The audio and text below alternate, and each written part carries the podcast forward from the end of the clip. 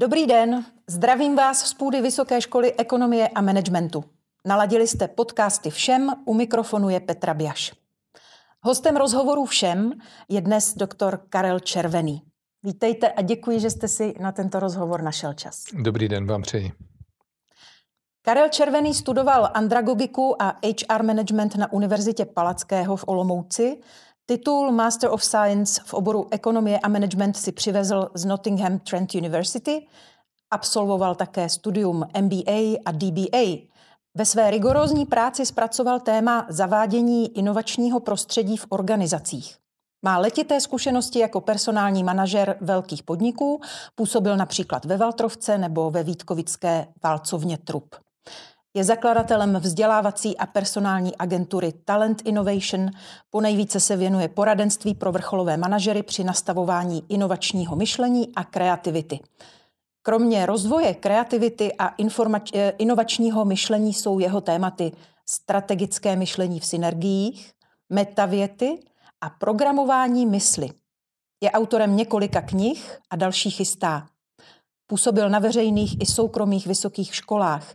Na všem se s ním setkáte v předmětech inovace a strategie podniku. Na budoucnost se nemůžeme dívat jako na pokračování minulosti. To je citát Charlesa Handyho, irského filozofa, jednoho z nejvlivnějších žijících myslitelů naší doby. Jak vy se díváte na budoucnost? Pokouším se o prognózy. Ano. Není to úplně jednoduché, zvláště takhle, umíme už říct, co se zhruba stane během deseti let, ale neumíme rozhodně říct, kdy se to stane a v jakém pořadí se to stane a jak eh, to pořadí bude ovlivňovat ty synergické efekty toho všeho, co se dohromady stane. Eh, snažím se tu budoucnost vidět spíš optimisticky, i když teď eh, to není úplně snadné s tou válkou, eh, protože s tím nikdo nečekal. To se staly prostě události, kterým říkáme eh, černá labuť. Černá labuť. Černá labuť. Tak se to nazývá. Aha. Tak se to nazývá, tak se nazývají jakékoliv události, které nikdo nečekal. A je to, eh, je to takový příměr, že kdysi, když se objevovala Austrálie, tak tam Evropané poprvé uviděli černé labutě. Oni znali jenom bílé. Takže ta míra ne- nečekanosti a šoku, že existují černé labutě, se vzalo jako taková, eh, jak to mám říct, takový příměr ano. naprosto nečekaných událostí typu útok na dvojčata nebo ano. arabské jaro a podobně, ne teď ta válka ano. Putinová a tak dále. Takže těmi černými labutěmi vy nazýváte většinou tady ty katastrofické mm-hmm, uh, záležitosti, mm-hmm. které se prostě objeví ve světě a nečekáme je nečekáme Kromě jako asi lidstvo, několika příslušníků tak, tajných tak, služeb. Tak, tak, tak, přesně. Pojďme k těm vašim tématům, pane doktore. Nejvíc v nich eh, rezonuje asi kreativita a její rozvoj. Řekněte mi, k čemu je kreativita vlastně užitečná? No, v podstatě kreativita nás dělá lidmi. Představte si, že v psychiatrických ústavech se povinně si ty lidé musí hrát anebo, nebo vyrábět nějaké kreativní předměty a oni se rozvojem kreativity dostávají psychicky do normálu. Takže ono to povz, povznáší něco tvořit, něco, co má smysl. Rodíme se s tou kreativitou všichni? Rodíme se všichni, ale s různou dávkou. Ano. Jaké typy kreativity existují? Eh, většinou je vázána na, na naše smysly, jo? takže má někdo víc tu vizuální nebo tu verbální, sluchovou, jo? smyslovou, nějakou haptickou a tak dál, ale i představ eh, vlastně ehm, prostorovou, že je schopen si představit, jak věci fungují v prostoru, zvláště složité věci. Je to výhodné jak pro konstruktéry, tak třeba pro tanečníky. Uh-huh. A představte si, že že konstruktéři, kteří projdou eh, kurzem pohybového divadla, mnohem lépe konstruují. Viděl jste někdy konstruktéra, který prošel eh, pohybovým divadlem? Eh, viděl jsem konstruktéry, kteří prošli mými kurzy a tam jsme dělali pohybové divadlo. A, ah, rozumím. Mhm. Jo. Takhle. A jim se potom lépe daří ano, v té konstrukci. Ano, ano, to je zajímavé. Ano. Zrovna tak prostě ten, kdo dělá matematiku, tak mývá dobrý vztah k vážné hudbě, protože ty algoritmy z té vážné hudby jsou vlastně matematickým vyjádřením. Je to stejná polovina mozku, jsem se někde dočetla. Matematika a hudba. No, takže tohle, tohle mě nesmírně baví a, a ta nečekanost, jinakost, to novum, e, všechno, co s tím souvisí s tou kreativitou, je pro mě dráždivé, přitažlivé. Rád provokuju studenty a podněcuji je k něčemu e, vlastnímu, tak aby prostě, jak já říkám, neseděli jako pecky a ne, nesnažili se projít tím studiem, ale aby e, se jim otevřela jejich mysl a snažili, získali ambici něco dokázat. Znamená to, že se kreativitě dá do jisté míry naučit? Ano, ano. Když se ten mozek stále vystavuje určitým podnětům, tak uh, může to, co mu bylo dáno do vínku geneticky, tou výchovou, tím podnětným prostředím, se může rozhojnit. Zrovna tak, když dostal někdo do vínku hodně té kreativity, ale nemá to podnětné prostředí, může zakrnět. Hmm. Eh, vy jste jedním z mnoha krásných příkladů tady na všem člověka, který propojuje ty své praktické znalosti a zkušenosti eh, s výukou. Eh, máte opravdu letité zkušenosti z praxe. Řekněte mi, jak se vytváří inovativní prostředí ve firmě? Já ještě tam udělám malinkou vsuvku. Já mám ještě předmět, který se jmenuje osobnostní a profesní růst. Ano. Je to takzvané PAčko.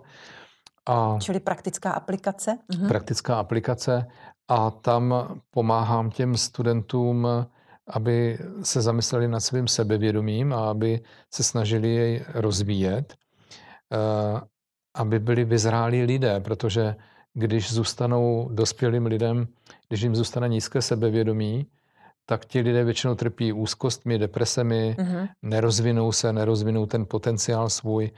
A málo kdo jim promluví do jejich vlastního života takovýmhle způsobem. Od rodičů slyší pořád to tež, uč se, uč se, uč se, neví jak, neví proč, hmm. ale musí se učit a neví, co se svým životem, co se svými láskami, co se svými strachy a tak dál a tak dál. Tak tam ten předmět mě taky nesmírně, nesmírně baví. Hmm. No a teď eh, se omlouvám k té pořádku, otázce. K tomu inovativnímu prostředí. prostředí.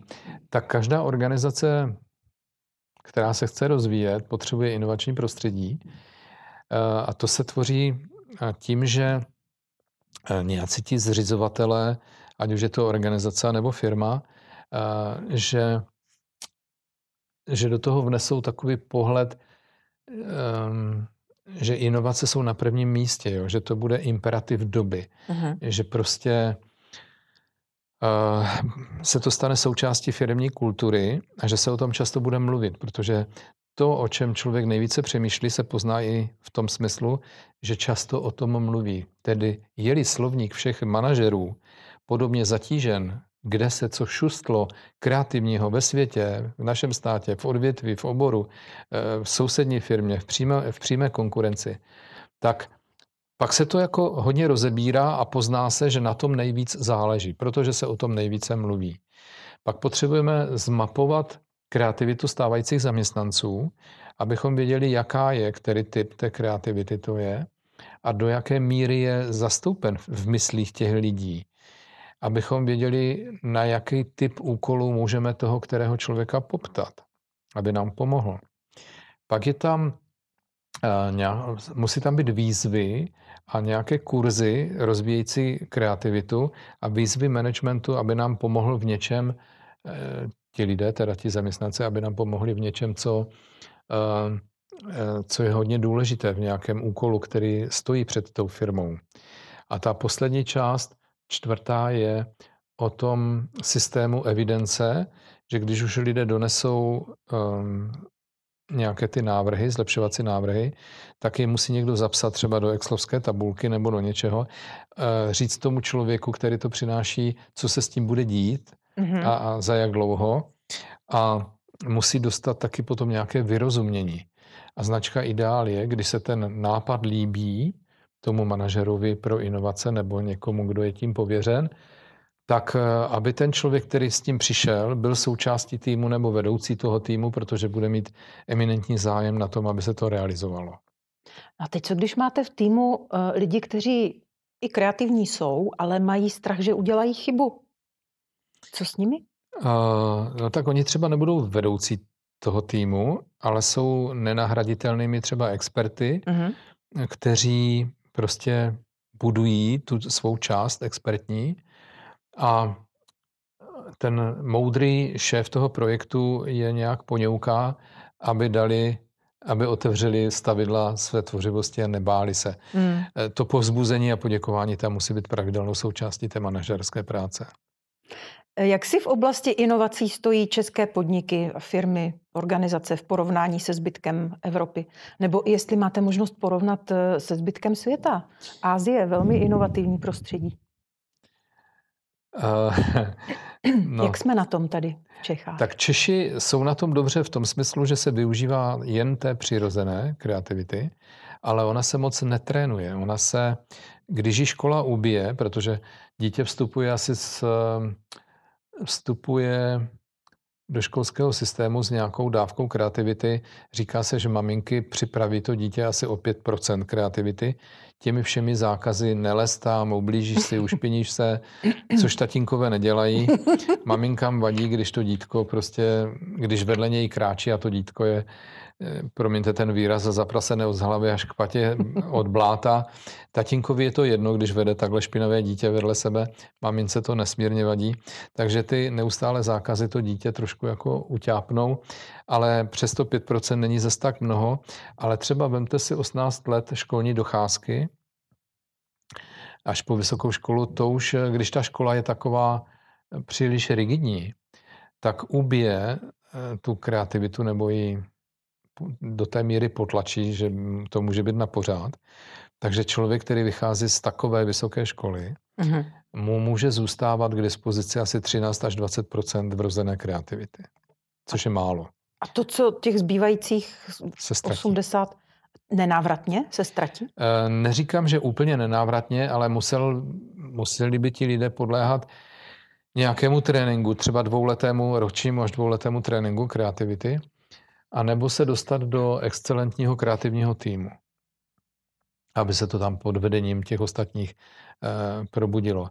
No, takže Češi využívají spíš takové kreativity, která je daná, ale málo, eh, málo trénují třeba metody a techniky, eh, protože ty šetří čas a peníze. Mm-hmm. Šetří čas za slepé uličky.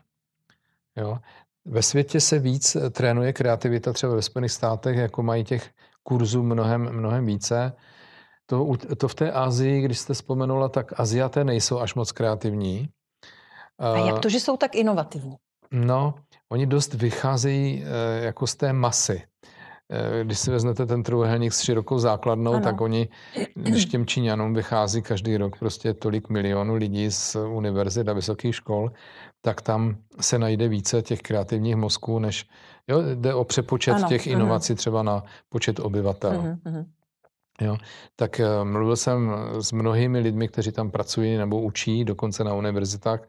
Vyvrátili mi to, říkali, že to není až tak pravda, Aha. že Aziaté nejsou, že my v Evropě nebo ve Spojených státech, v Austrálii a tak, že jsou lidé mnohem, mnohem kreativnější než v té Azii.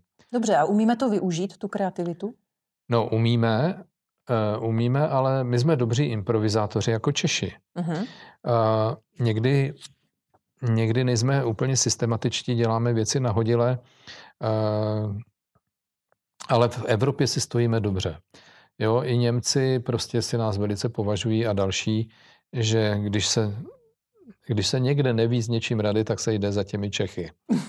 Jo, ale nejsme ukáznění, nemáme disciplínu, to, co Němcům nechybí, tak eh, jo, co mají, tak nám zase chybí. A tak to jsou zase takové dovednosti nebo kompetence, které se dají natrénovat. Dají se natrénovat, musí být nějaký, uh, nějaký řád, ale ten řád je důležitý, aby byly předvídatelné výsledky. Mm-hmm. V celém tom inovačním cyklu je jenom jedna část, uh, která je kreativní a to je hledání nápadu. Všechno ano. ostatní jsou logické, logické procesy. Aha, dobře. Uh, mě by ještě zajímaly ty metavěty. Co pak to je? Dokážete to takhle v kostce vůbec? Zkusím to. zkusím to. Tak my řekneme za život strašně moc věd.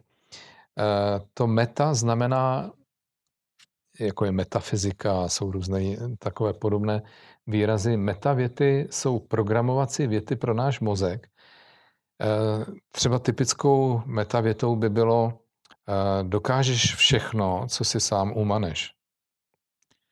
Aha. A to znamená, je to věta, která zastřešuje mnoho, mnoho oblastí, které s tím souvisí. Uh, někdo říká třeba, že jsou to bez práce nejsou koláče, ale já bych se tomu trošku bránil, to je takové spíš lidoverčení, které má velkou pravdu, ale je mezi námi 10 tisíc dolarových milionářů, kteří eh, prostě bez práce mají ty, mm-hmm. jo, nebo to zdědili, nebo byli šikovní na něco, ano. jo, ale nepotřebují si to odedřít. Mm-hmm. Jo. Mezi metavěty může být něco takového jako nějaký takový imperativ, buď za každých okolností čestný, jo, něco na ten způsob, ten význam, protože my potřebujeme morální lidi okolo sebe. Jo? Takže rodiče, když chtějí eh, svým dětem připravit dobrou budoucnost, tak by jim měli říkat dobe, ty metavěty. Mm-hmm. Třeba cožkoliv si umaneš, jo, stane se skutečností, můžeš být čímkoliv se, se rozhodneš, že, jo, ano. že tě láká a tak dále a tak dále. Um, cokoliv s úspěchem, jsou to takové programovací formule, které zanechají dobré dílo. Naopak, děti, eh, děti, které slychávají od svých rodičů eh, samou kritiku, výčitky a tak dál, tak z nich, v nich eh, vzbuzují hm, úzkost. Mm-hmm. Ty děti si nevěří. Vemte si, ta spisovatelka nebo psycholožka Carol Dweck, nevím, jestli to jméno říkám správně, napsala knihu Mindset a ona tam popisuje dvě kategorie dětí a lidí později, Eh, říká, že děti si spontánně hrají, objevují a prostě baví se tím objevováním světa a života do té míry, než ho začne někdo kritizovat. Mm-hmm. Třeba to dítě maluje a tvoří cokoliv a běží za maminkou, za tatínkem nebo za někým, aby jim to ocenili. Tak tam bývá jednička s hvězdičkou a tak podobně. No ale když nastoupí do základní školy, tak tam už se známkuje. A tam paní učitelka někdy milosrdně, někdy nemilosrdně dá prostě špatnou známku. Jo, dvojku, trojku, nedej bože, špa, je jako ještě horší. A to dítě to tak zklame, že začne mít strach se projevit, aby náhodou nedostalo špatnou známku uh-huh, uh-huh. Nebo nějaké zamračení se a tak dál. To dítě ustrne v nějakém vývoji a dál soutěží s dětmi jenom tehdy, když si je stoprocentně jisto, že obstojí, nejde do střetu nebo do soutěží, kde si není to dítě jisto tím výsledkem. Tomu se říká fixní nastavení mysli. A pak jsou děti, které na tom, kterým na tom nezáleží, jestli někdo kritizuje nebo ne. To jsou děti s růstovým nastavením mysli a ty si prostě rostou a vůbec jim nevadí, kolik za sebou chyb jako zanechají a udělají. A hlavně, že rostou, uh-huh. bez ohledu na počet chyb. Uh-huh. To by nám mohlo zůstat až do dospělosti. Ale bohužel ne. Dobrá zpráva je, že se jde z té fixní závislosti dostat.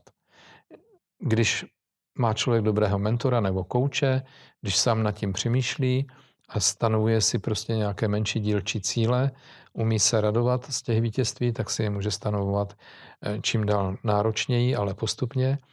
A takhle se může vymanit z toho fixního nastavení že mu nebude vadit dělat chyby. Takže ty metavěty mě můžou pomoct i v dospělém věku. Tak, je to programovací jazyk pro mozek. Čili to souvisí s tím programováním ano, mysli. Ano. Výborně. No, ano. Už to začíná dávat smysl. Uh, promiňte, asi, ne, asi ne, jsem pořádku, to mohl líp... já, se, eh, já jsem velmi ráda, tak to nemyslím. Mně to předtím úplně aha, ne, aha. nezapadalo do sebe aha. a teď už teda úplně už to zapadlo. v podstatě na co člověk nejčastěji myslí, tak tím se programuje, nebo ano. co slýchá o sobě, nebo co o sobě říká pro sebe nebo nahlas druhým. Uh, to programování je očekávání úspěchu, kdy si prostě říkáte, dobře to dopadne, jo, jsem šikovná, tohle zvládnu, Eh, a tak dál a tak dál. Eh, ten opak je říkat si hezké věci, je lepší si říkat hezké věci, aby se ten imprinting, aby ten otisk těch pozitivních věcí byl až do morku kostí, uh-huh. aby to podvědomí i to vědomí mělo z čeho žít, protože ono se říká, čím člověk, je ta, existuje otázka, čím živí svou duši. Jo, čím krmíte svou duši? Jsou to věci pozitivní nebo negativní? Uh-huh. Co převažuje? Čím se člověk zabývá? Jakými myšlenkami? E, my jsme, říká se, že jsme odpovědní za své myšlenky. No jo, ale když se tam někdy klubou takové myšlenky, které jsme si nevybrali, co s nimi dělat?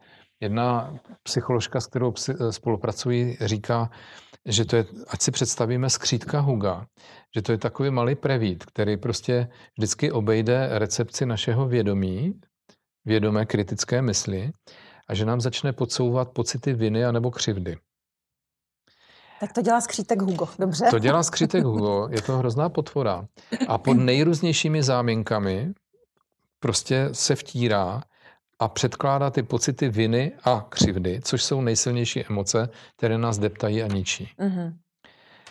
A my se můžeme obrnit způsobem, kdo nemá výcvik jogína, tak může si říct, eh, představit takový fyzikální jakýsi zákon, který je metaforicky upravený, že eh, ta mysl musí být pořád něčím vyplněna. Buď je vyplněna vyčitkami a křivdami, anebo je vyplněna něčím pozitivním. Huga můžeme poslat k šípku a můžeme ten prostor, který on by normálně vyplnil, rychle vyplnit něčím pozitivním. To jsou vzpomínky na cokoliv hezkého, co nás už potkalo. E, soustředění se na něco hezkého, co je právě tady a teď.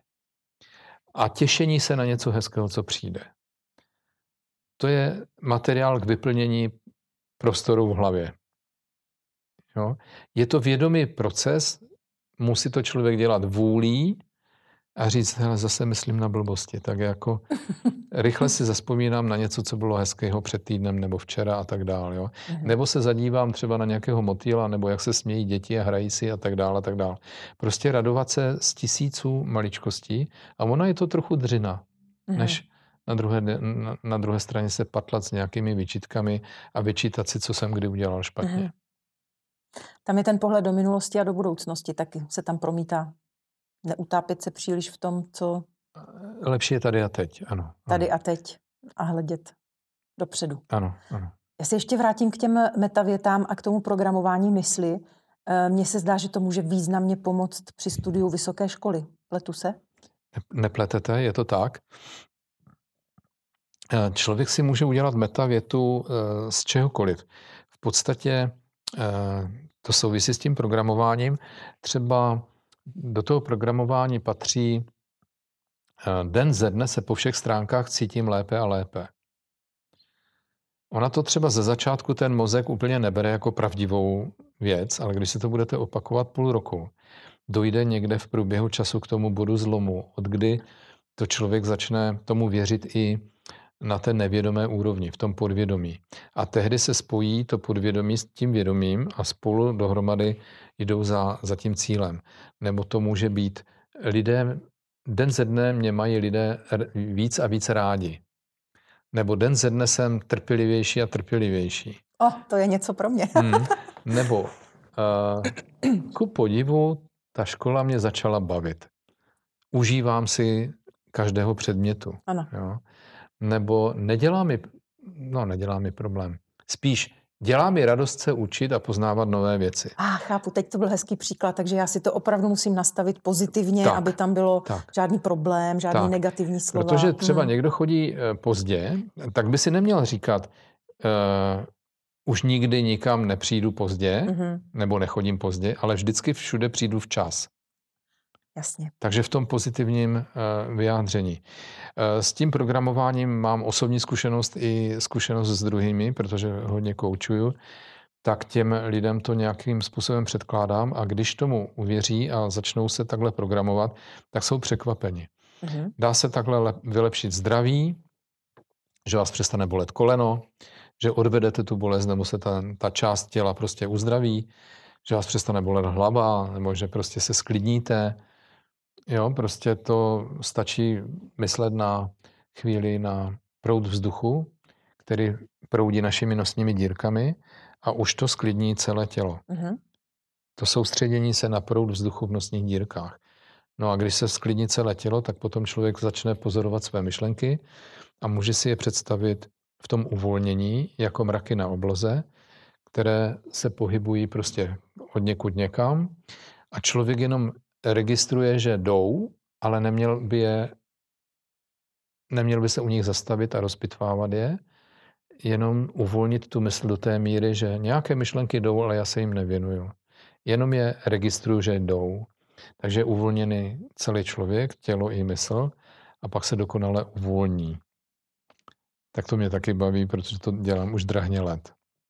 Tak já s dovolením tady do té meditace, teď možná trošku necitlivě, vložím uh, jednu citaci. Pan Červený je rozhodně jeden z nejlepších učitelů, které jsem za celý život ve školách poznala. Jeho výklad je velice zajímavý. Umí dobře reagovat na aktuální trendy ve světě a propojit je s předmětem. Líbilo se mi, že jeho přednášky nebyly jen o jeho výkladu, ale že se často ptal i nás, mluvil s námi o daných tématech a zajímal se, co si o nich myslíme. Tento předmět byl rozhodně nejlepší za celou dobu studia na všem. Děkuji. Tak to je vyjádření jedné studentky, reakce na hmm. váš eh, předmět, tuším, že to byly uh, inovace. Myslím, že chvála určitě člověka potěší a taky motivuje. Řekněte mi, jak dlouho už tady na všem učíte?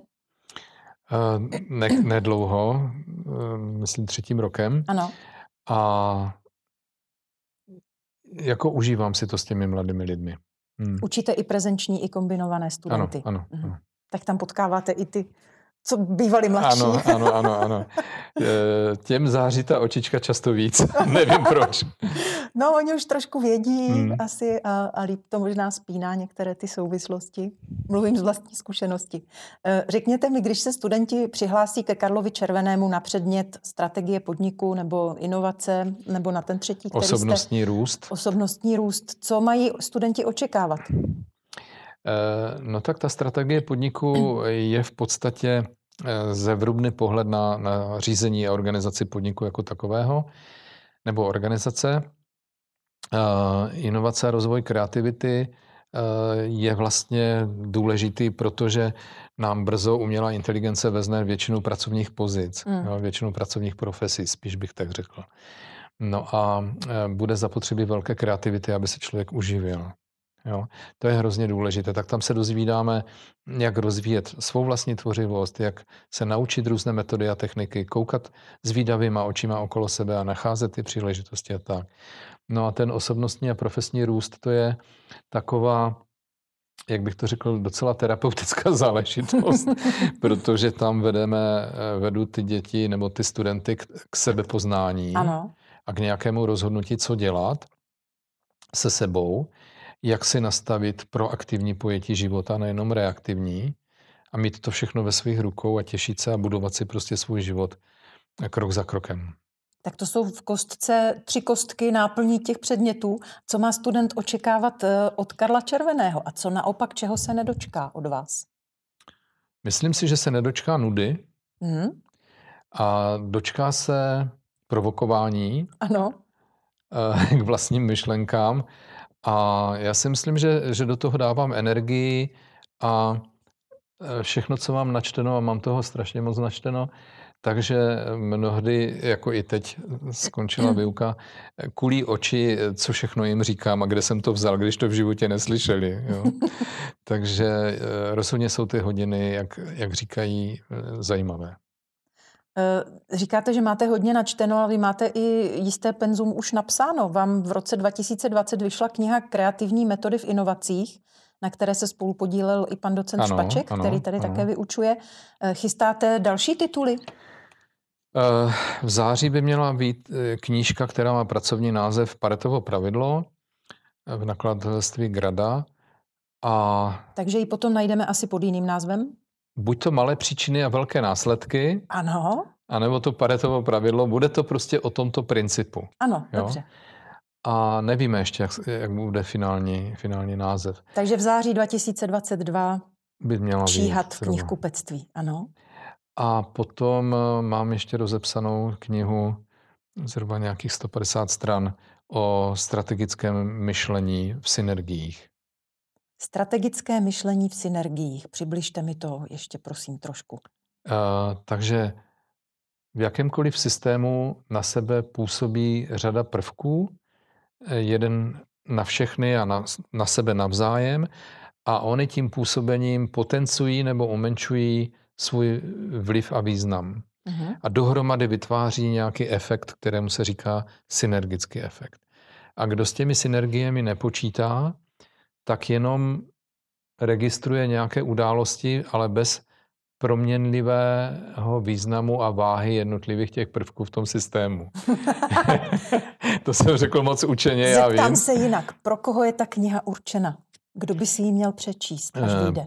Pro všechny, kdo rozhodují.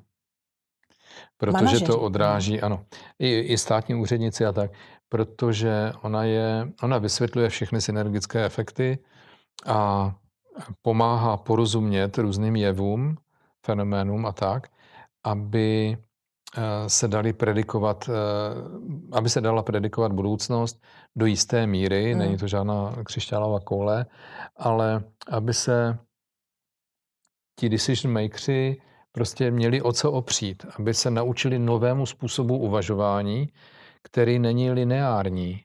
Uh-huh. My jsme se od malička učili jenom samou linearitu, Hmm. a, ale svět takový není. Svět je, eh, jak bych to řekl, je v chaosu, v trvalém chaosu. Je to přirozené, počasí se řídí chaosem, všechno se řídí chaosem. Jo. Takže eh, je to taková směs diskontinuit, které ovlivňují ty naše dějiny, naši současnost a budoucnost. A my se v tom potřebujeme nějak orientovat. No a ta kniha má k tomu pomoct. Eh, Co děláte, když zrovna nenastavujete manažerům inovační myšlení, nepíšete knihu nebo nepřednášíte na vysoké škole? Toulám se po lesích anebo si čtu Výborně. A čím byste byl, kdybyste nebyl expertem na inovace a kreativní myšlení? Těžká otázka. A vzpomenete si třeba, čím jste chtěl být, když vám bylo devět?